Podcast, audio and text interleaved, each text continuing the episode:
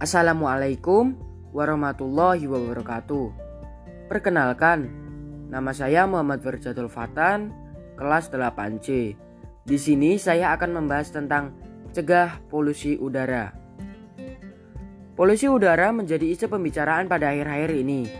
Saat ini, bentuk polusi udara cukup beragam, dari polusi udara, polusi air, polusi tanah, hingga polusi suara.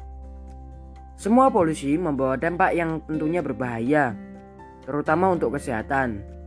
Selain dapat memicu kesehatan, polusi juga dapat meningkatkan risiko pada kesehatan paru-paru, yang dapat menimbulkan kematian.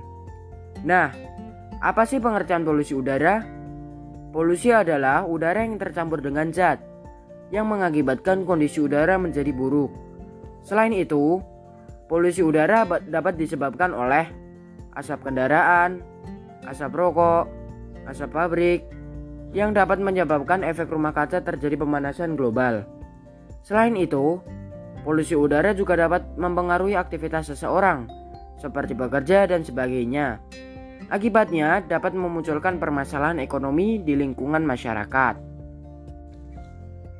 Adapun hal-hal atau upaya yang dapat dilakukan untuk mengurangi polusi udara, contohnya membuang sampah pada tempatnya, menggunakan sampah bekas untuk dijadikan pot bunga, menanam pohon, dan mengurangi dampak yang menimbulkan pencemaran udara. Dampak polusi udara sangat besar hampir di seluruh dunia.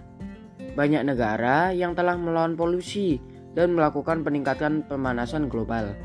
Dari sini, marilah kita meningkatkan kesadaran untuk menghijaukan kembali bumi dengan menanam pohon dan mengurangi dampak yang menimbulkan pencemaran udara.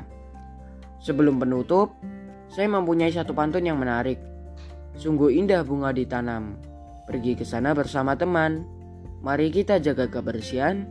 Kebersihan itu sebagian dari iman. Sekian dari saya, kurang lebihnya mohon maaf. Wassalamualaikum warahmatullahi wabarakatuh.